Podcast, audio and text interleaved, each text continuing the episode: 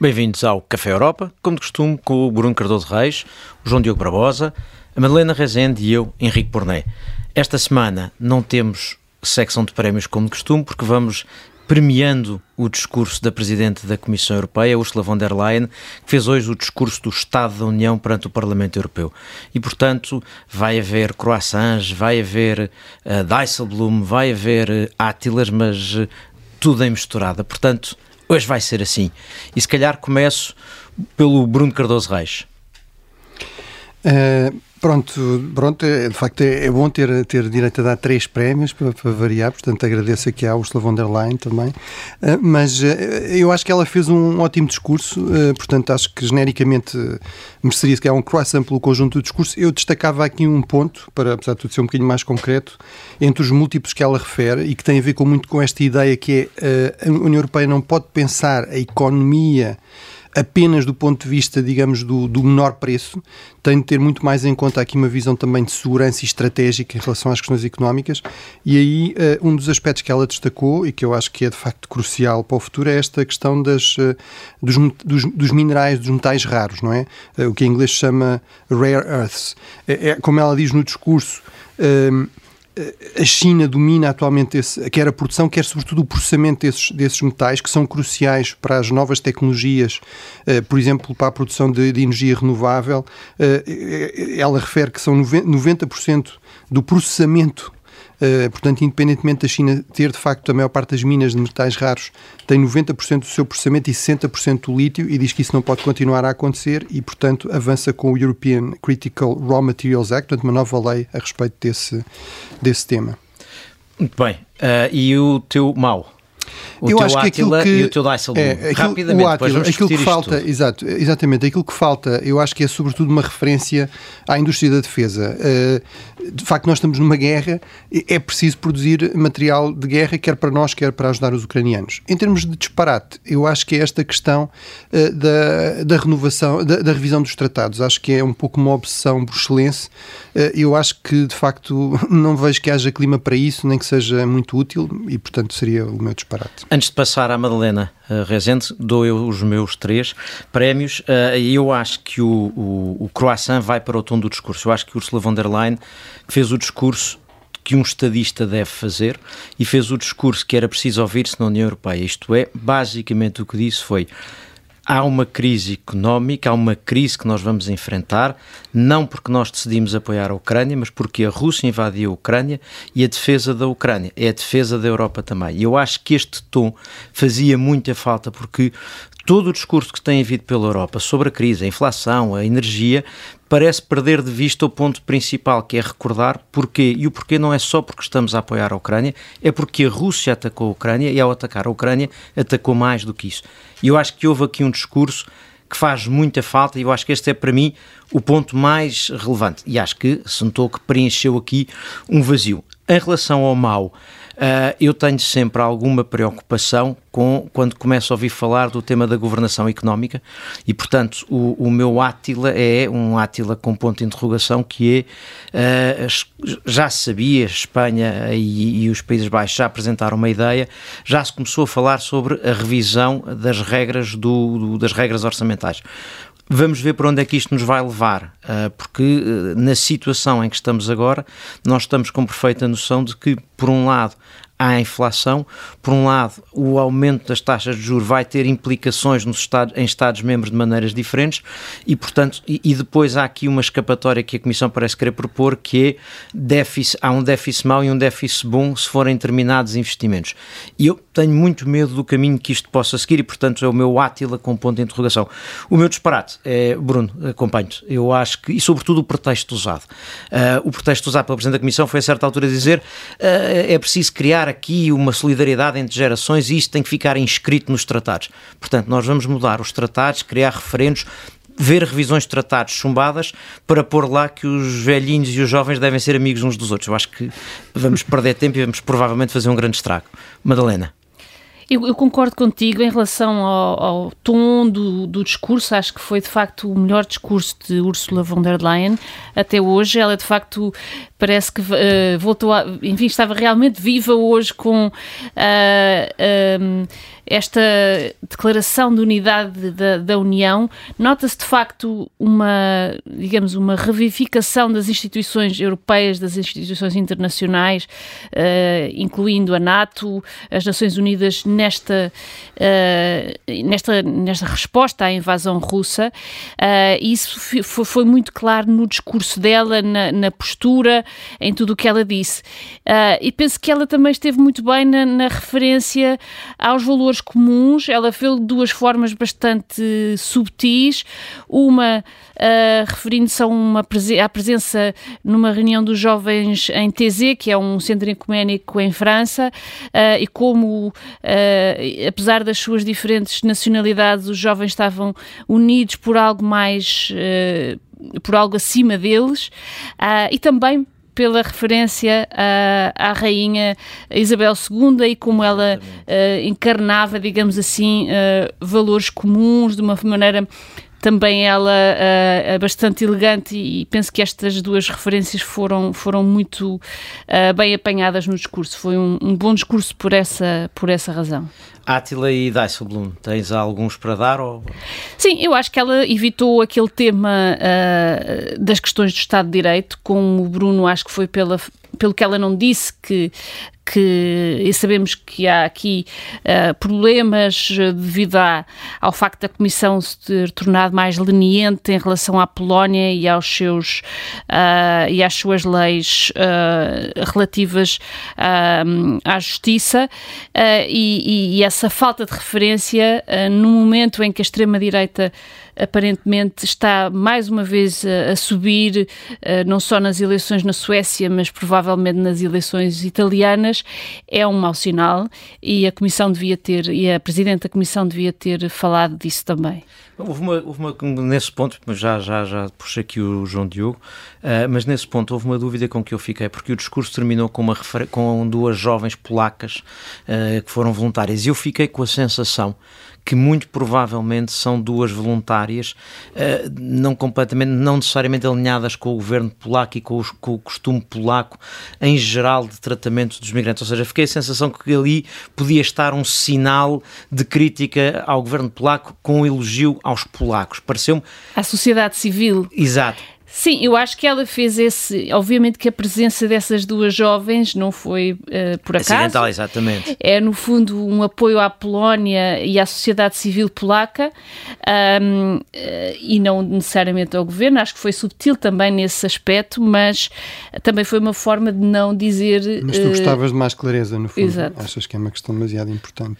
João Diogo Barbosa, uh, não sei se é Madalena, pura provocação, não sei se a Madalena Rezende roubou o croissant com o elogio à passagem sobre a Rainha de Inglaterra, uh, mas quais são, qual é hum, do, do, discurso no geral o teu primeiro croissant, Átila e Dijsselbloem, se é que tens?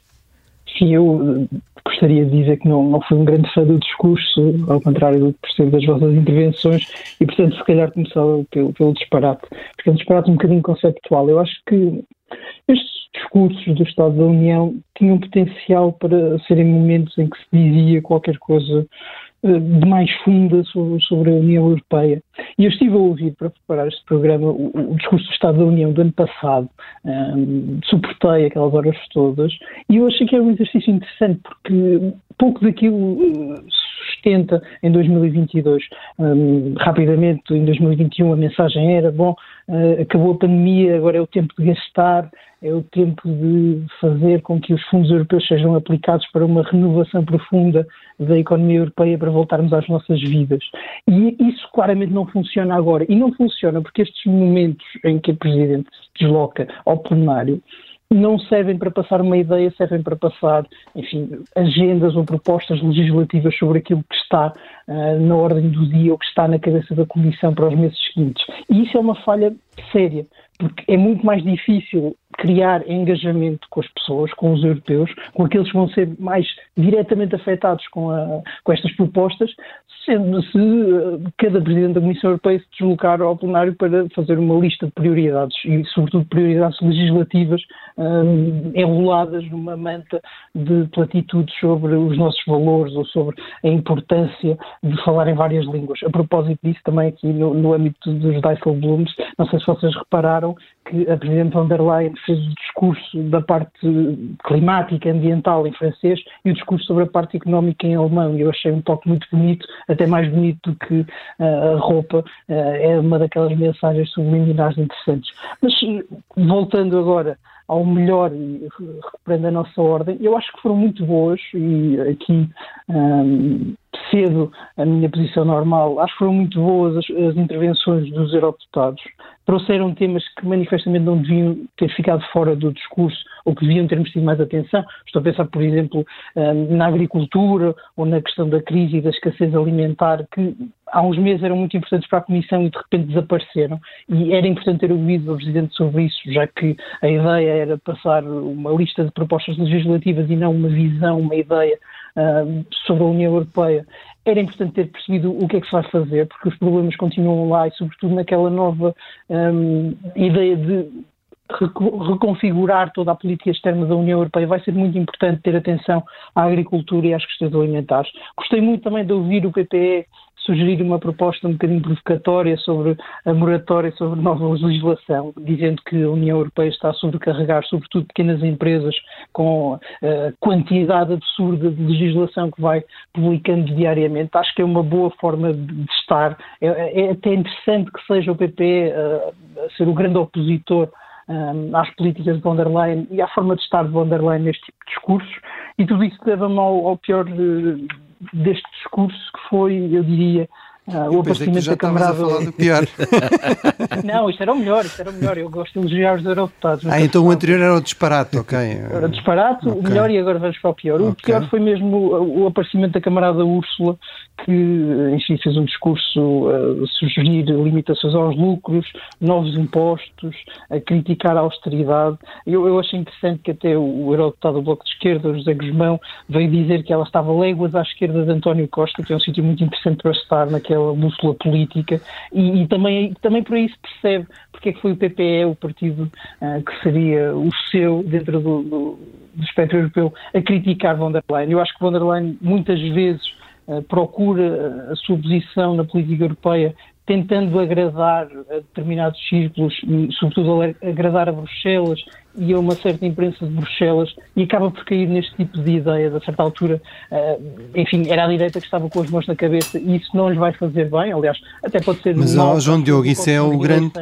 Isso é o grande exemplo do grande político alemão, do Bismarck, não é? Que ia roubar as ideias todas aos socialistas, foi, criou o Estado Social, não é? A partir da direita. O, o, Bismarck não, não, iria de amarelo e azul para um discurso no Parlamento e o Olha que estou-me aqui a recordar do uniforme dele, não sei se não é. Não, estou a brincar. Uh, mas, mas eu.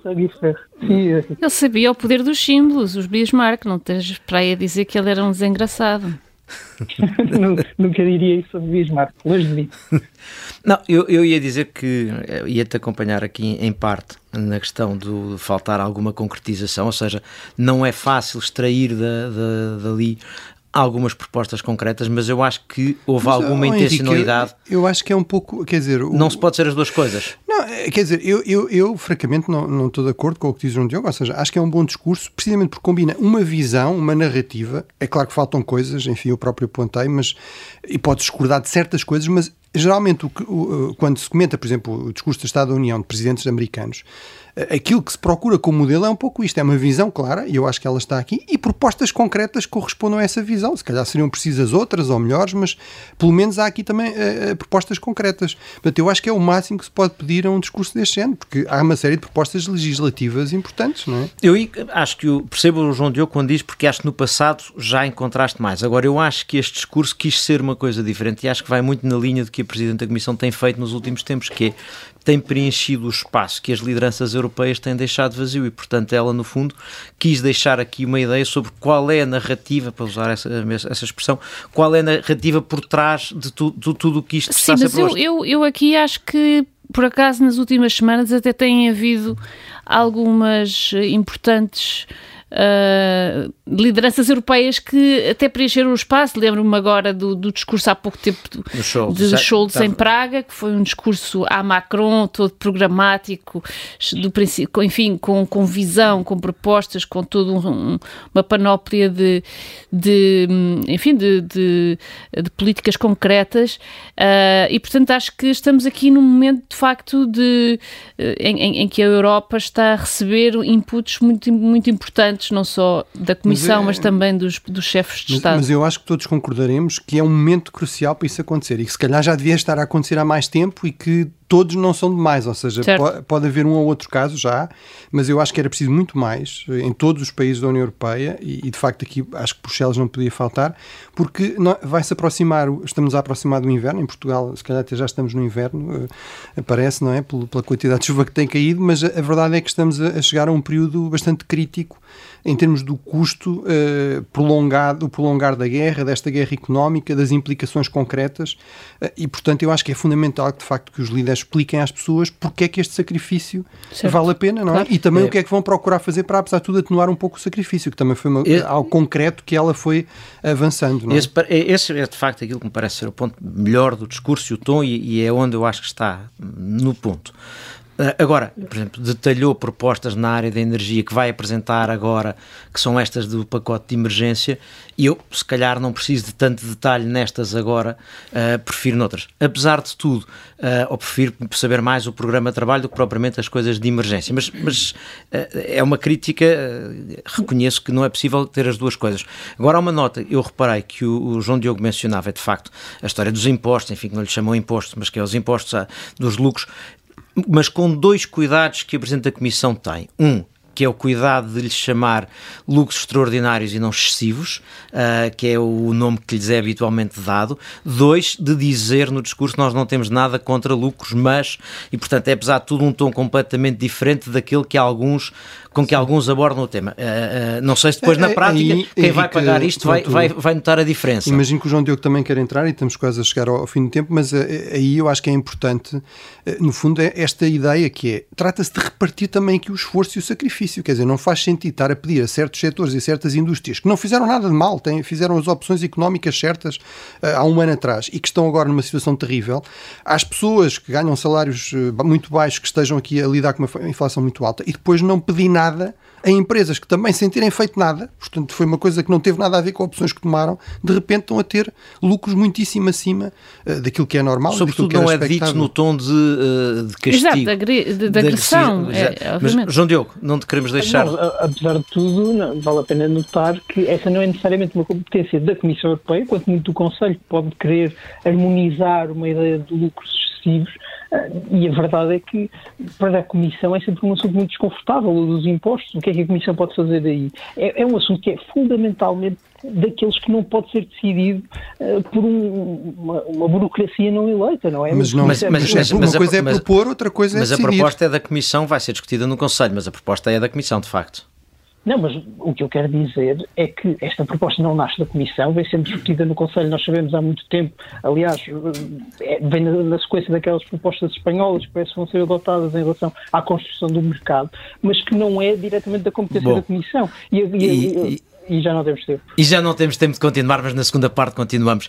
E continuamos a propósito do discurso da Presidente da Comissão Europeia sobre o Estado da União a falar sobre o Estado da União e não só apenas do, sobre o discurso. Uh, e eu, se calhar, uh, antes de vos passar, e é, e é, exatamente aí, talvez depois o João Diogo possa querer ainda continuar uh, no tema, e, e, dava aí uma acha que é, nós não nos podemos esquecer de duas coisas. Uma, que a Comissão Europeia, apesar de ter uma presidente de um partido político, não é de um partido. O próprio Colégio de Comissários é uma coligação forçada, isto é, tem membros vindos de diferentes grupos políticos e estas propostas têm que ter o acordo e, portanto, eu acho que isso se nota de facto uh, e, portanto, aquilo que quando o João Diogo dizia que aquilo agrada a muitos, eu suponho que é esta parte da explicação, mas não deixa de, de, ser verdade o que o João Diogo diz, o que a mim não me parece é que seja necessariamente mau. Eu prefiro isto do que ter uma comissão para um lado, inclinada para um lado, e um Parlamento inclinado eventualmente para o outro, ou com lógica de maioria oposição.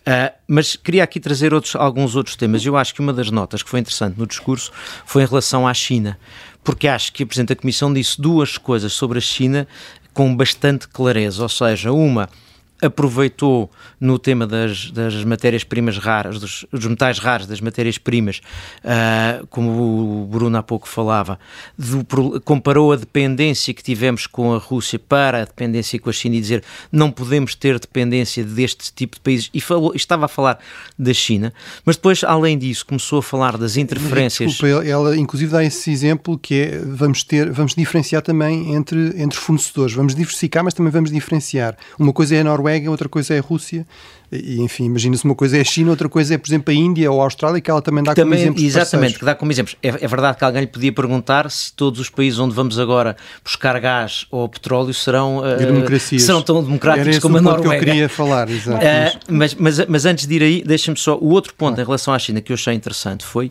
a menção a propósito da interferência nos processos políticos internos, quando ela diz a expressão é mesmo instituições e institutos que uh, pretendem prejudicar a verdade e prejudicar o interesse europeu e dá o exemplo no, nos Países Baixos da Universidade, de, uma, de da Universidade de Amsterdão. E, portanto, está-se a dirigir à China, China... Patrocinado pela China que... Exatamente. E eu acho que esse é um ponto, um ponto interessante.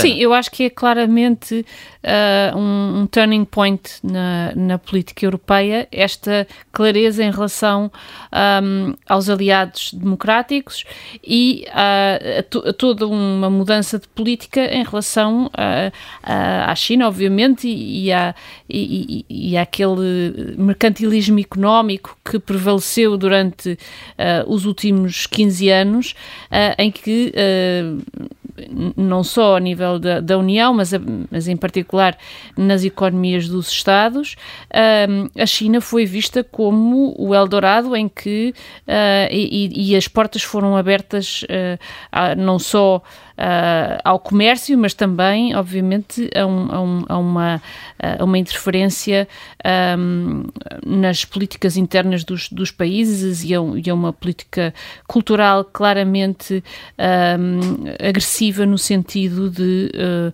tornar as opiniões públicas favoráveis a, ao regime chinês.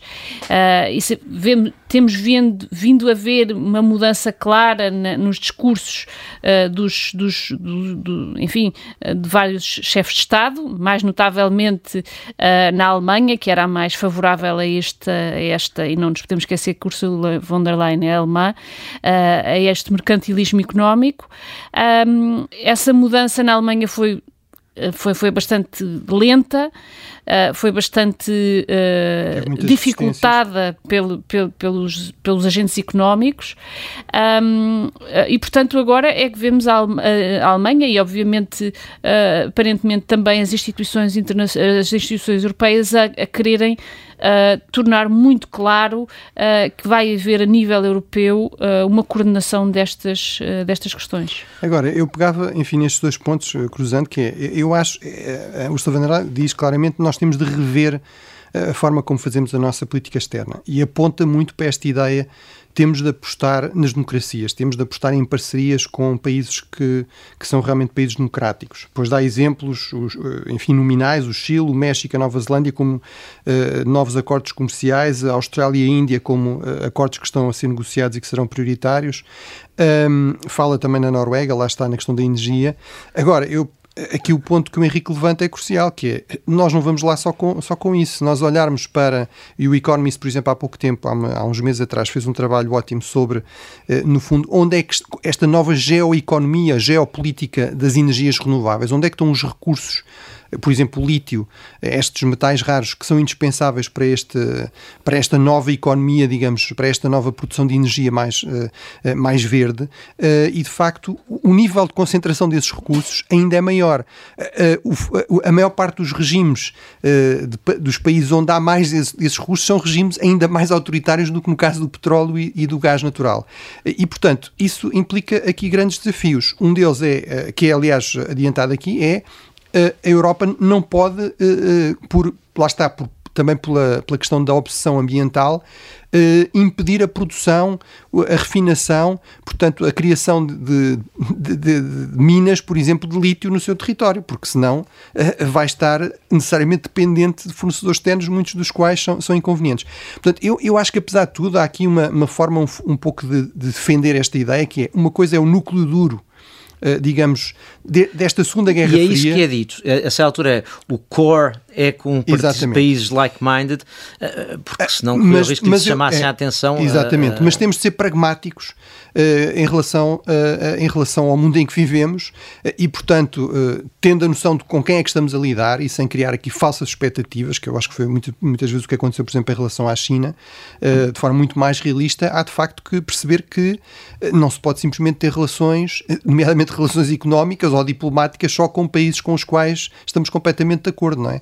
E, portanto, acho que há aqui esse risco, às vezes, de um certo angelismo. João Diogo, há algum mini croissant teu aqui para a parte da China e desta, desta questão eu, mais internacional não, ou, ou, ou, não?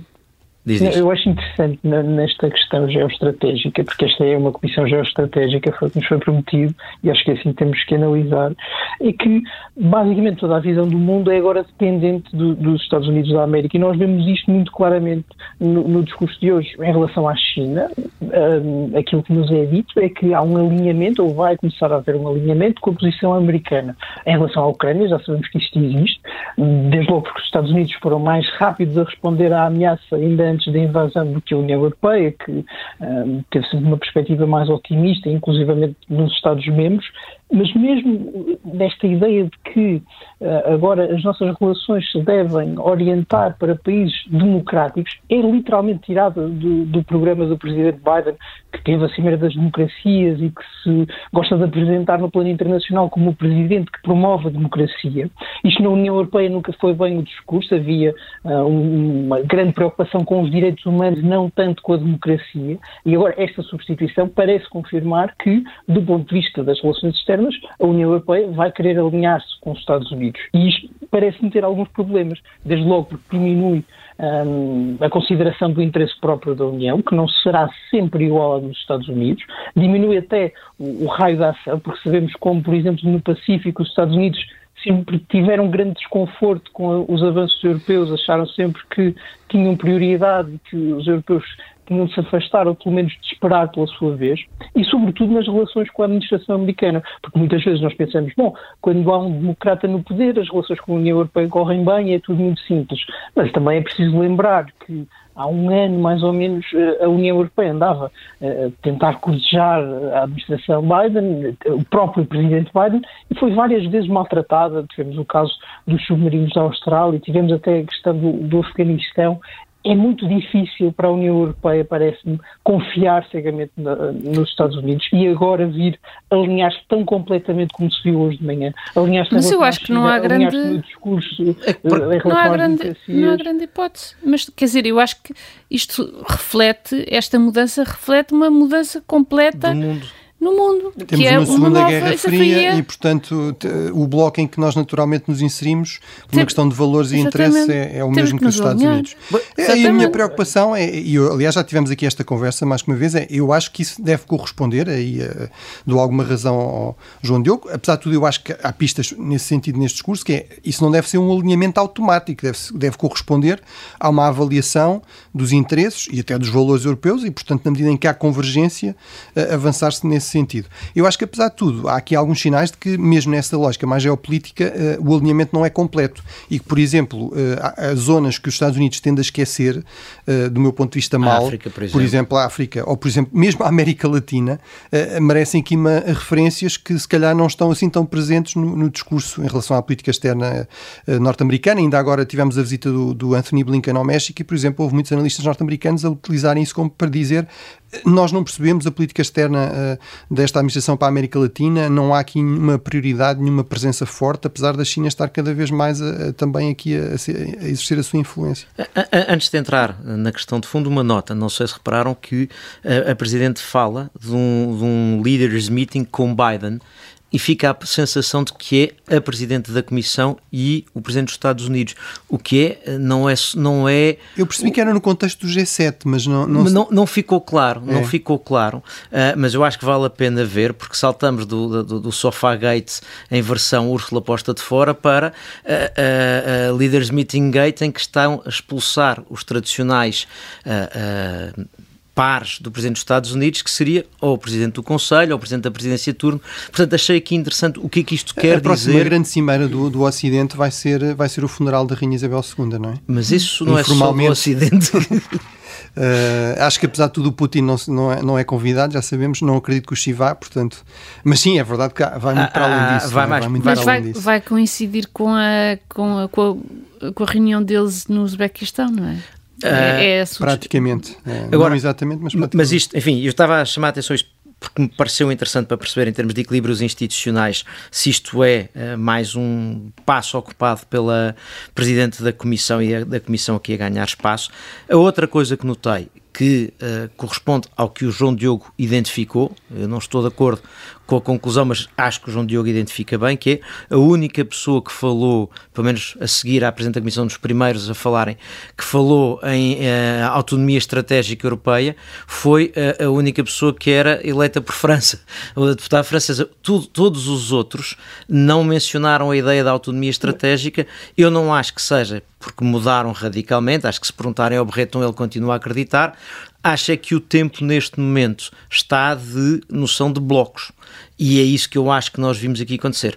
Uh, e eu acho... Já agora, Henrique, só em relação a esse ponto da autonomia estratégica, há aqui uma coisa que é anunciada como algo que vai ser uma prioridade para o futuro, que é a questão da constituição de um fundo soberano ou seja, esta ideia da política industrial, que era essencial, um pilar dessa ideia, da, e de haver, uh, haver problemas de falta de investimento, falta de capital europeu nestes setores críticos, não é? Por exemplo, das baterias, por exemplo, que ela dá como exemplo de sucesso, por exemplo, nos metais raros, etc. A ideia é, é aparentemente, da Comissão, é propor aqui um fundo uh, soberano, um soberano europeu, europeu para investir eu, nesses, eu, eu tenho sempre setores. alguma preocupação uh, quando vejo essas ideias, porque lembra-me a história do Chips Act, que já discutimos aqui, que depois vai beneficiar sobretudo tudo, França, Alemanha e Itália, portanto eu tenho aqui sempre algumas cautelas.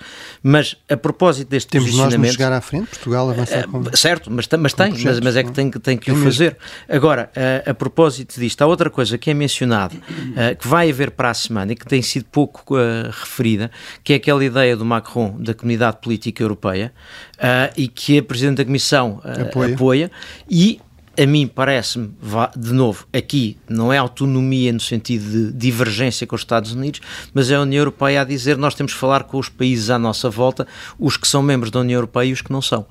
E isso pareceu uma boa notícia. Eu acho que esta ideia é boa, ou seja, criar um sítio onde os países nossos vizinhos e que nós gostávamos que estivessem alinhados connosco, onde nós conversamos com eles, incluindo também com o, o Reino Unido. Isso parece-me uma boa ideia. Acho que era uma linda homenagem à Rainha Isabel II, que todos nós desconfiamos que fosse uma secret, secret remainder, não é? Portanto, que Pelo chapéu. Que fosse favorável. Um chapéu houve vários, houve vários, houve vários indícios. Houve vários sinais. João Diogo. Sim. João grande, grande qualidade de debate nós tivemos agora. Grandes indícios, houve vários chapéus. eu, acho, eu, acho, que a Presidente von der Leyen é que estava a fazer uma homenagem a esses chapéus, mas depois vocês também podem dar a vossa opinião sobre isto. Essa ideia de, de, da comunidade política europeia lembra-me um bocadinho a antiga, a antiga carreira do, do Presidente Macron como banqueiro de investimento, porque é, no fundo, um rebranding de algo que não é novo. Basicamente, é uma, uma nova uh, força para a política da vizinhança da União Europeia, porque se achou que não está a funcionar, porque se achou que também não é possível agora garantir o alargamento aos países que já deviam estar dentro da União Europeia, nomeadamente nos Balcãs, e agora vamos uh, provavelmente organizar duas ou três cimeiras, fazer promessas que não se tencionam cumprir e, e, efetivamente daqui a dois ou três anos estávamos novamente a, a discutir o facto desses países uh, estarem muito zangados com a União Europeia, porque apesar de alguns fundos terem circulado, a verdade é que não há grandes hipóteses de progresso. Eu não, não sou, de facto, um entusiasta dessa ideia. Acho que do que nós conhecemos não há nada de especialmente novo. As ideias não são diferentes das da política de vizinhança, não são diferentes do caminho para a adesão que já era conhecido. Mas, mas por um exemplo, uh, João Diogo, onde é que tu colocas aí o Reino Unido? Oh, João Diogo, mas por exemplo, quando, quando é, é, certo que é um, é um caso específico, mas a verdade é que foi uma coisa foi dita na sequência da outra. Quando é dado o exemplo de uh, dar acesso à Ucrânia ao mercado interno e depois se fala deste tema, uh, a sensação que dá é que isto pode vir a evoluir precisamente para uma versão em que alguns destes países, mesmo que não estejam dentro, tenham acesso ao mercado interno, Mas... que é, nas palavras da Presidente da Comissão, e historicamente a Comissão costuma apresentar isso assim, aliás, a Europa costuma apresentar isso assim, como sendo, ao lado dos fundos, a sua grande arma política internacional. Tu achas que isso pode ser um dos caminhos ou achas que não? Eu acho que até agora a política, quer a política de vizinhança, quer o caminho para a adesão, era bastante flexível e específico para cada Estado. Se nós compararmos, por exemplo, a relação que durante muito tempo a Turquia teve com a União Europeia, que não era de Estado-membro e que nem sequer era de um país que se pensasse que ia mesmo aderir, era bastante próxima, era única, tinha grandes facilidades económicas e de circulação de bens, nunca foi um país, eh, tirando ali se calhar dois ou três anos na viragem do século, em que se achava que ia mesmo aderir. E eu acho que trocar essa flexibilidade país a país nas relações da União Europeia em torno de uma entidade de guarda-chuva que possa uh, fazer caber lá toda a gente não é necessariamente boa. Pode até perder flexibilidade e tirar instrumentos à União Europeia. Agora, não diria que sou necessariamente um opositor. Acho que não é nada de novo. Acho que é uma tentativa de dar uma nova marca, criar uma nova entidade para abranger as relações da União Europeia com os seus vizinhos. Inclusivamente, em relação ao Reino Unido, um dos grandes temas das últimas semanas foi saber se o Reino Unido ia ser convidado. Acho que se a ideia começa logo aí, com a possibilidade de não se convidar alguém como ou um Estado como o Reino Unido ou um governo como o britânico, começou logo mal. E aí vê-se que hum, as intenções não são necessariamente aquelas que estão a ser transmitidas. Acho que agora eh, é claro que vai ser convidado e provavelmente Liz Truss até vai participar, mas só o facto disso ter sido discutido e ter havido algum desconforto, quer do lado francês, quer do lado de Bruxelas, mostra que oh, talvez João Diogo, mas as tu sabes expectativas tenham de estar em baixo. Que a Grã-Bretanha estava a discutir eh, violar um acordo que assinou há dois anos com a União Europeia, portanto...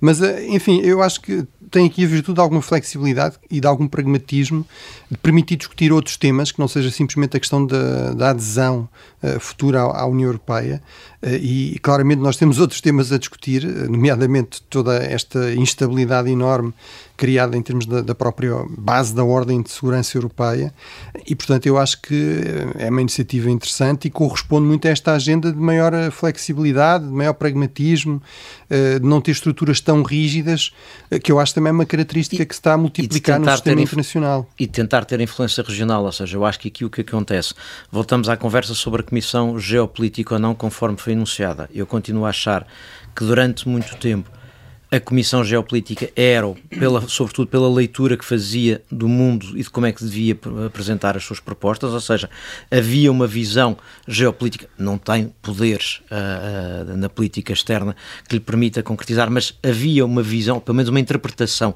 do mundo, diria. Entretanto, as circunstâncias obrigaram, isto é, as decisões tomadas têm consequências hum. dessa dimensão. E a mim parece-me que, de facto, esta. Uh, o João Diogo pode ter toda a razão, porque se lembrarmos de iniciativas que França teve também, Sim, por exemplo, falhar. para o Mediterrâneo, e que acabaram uh, uh, sem nunca mais termos ouvido falar delas, pode ser um perfeito zero. Agora, parece-me que neste momento a Europa tem que dar todos os sinais que possa aos países à sua volta, que os quer o mais próximos de si, que os trata com a maior dignidade institucional que possa, sendo que tem noção de que fazê-los entrar vai ser francamente difícil nos próximos tempos. Mas olha, mas, nesta mas... periferia leste que é muito vulnerável à pressão russa, às ameaças russas, não é? E portanto acho que essa é uma prioridade importante. Sim, mas... eu acho que é... eu acho que há não. também que não, que não esquecer que estamos a a caminho de uma quase uh, uh, completa coincidência entre os países que fazem parte da União Europeia e os países que fazem parte da NATO, não é? Já há muito poucos, muitos, muito poucos países uh, da União Europeia, da União Europeia que não estão, a Áustria. São 23 portanto, no total de exatamente, 27.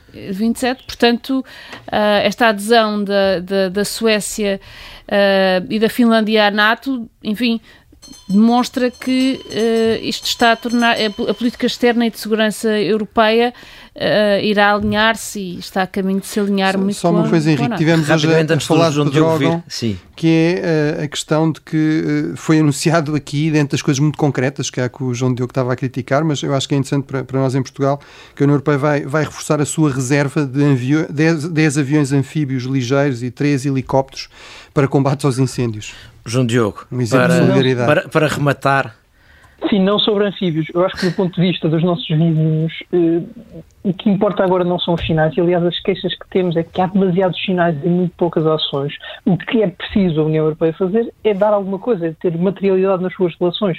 E era importante mostrar que o caminho para o alargamento, para a adesão à União Europeia não está definitivamente fechado, que a União Europeia não acaba a 27, e é, é o grande passo que devia estar aqui, não o da comunidade política, era mesmo uma adesão, um ou dois países, mostrar que o projeto, isso... ainda está vivo e que isso é possível fazer. Os Balcãs Os sinais, enfim, são as queixas que, que, existem. É de, há muitos sinais, mas eh, no fundo não há uma visão clara de progresso, como é que as coisas podem evoluir e os países, os nossos vizinhos têm toda a razão. Não é claro como é que vão evoluir as relações com a União Europeia, vamos, não é muito claro quando vamos, é que eles podem aderir. Vamos ver, esse é um dos temas que certamente para a semana, depois desta reunião, uh, vamos poder uh, discutir um pouco. Entretanto, o Café Europa desta semana, todo ele dedicado ao discurso do Estado da União, acaba aqui. Voltamos para a semana.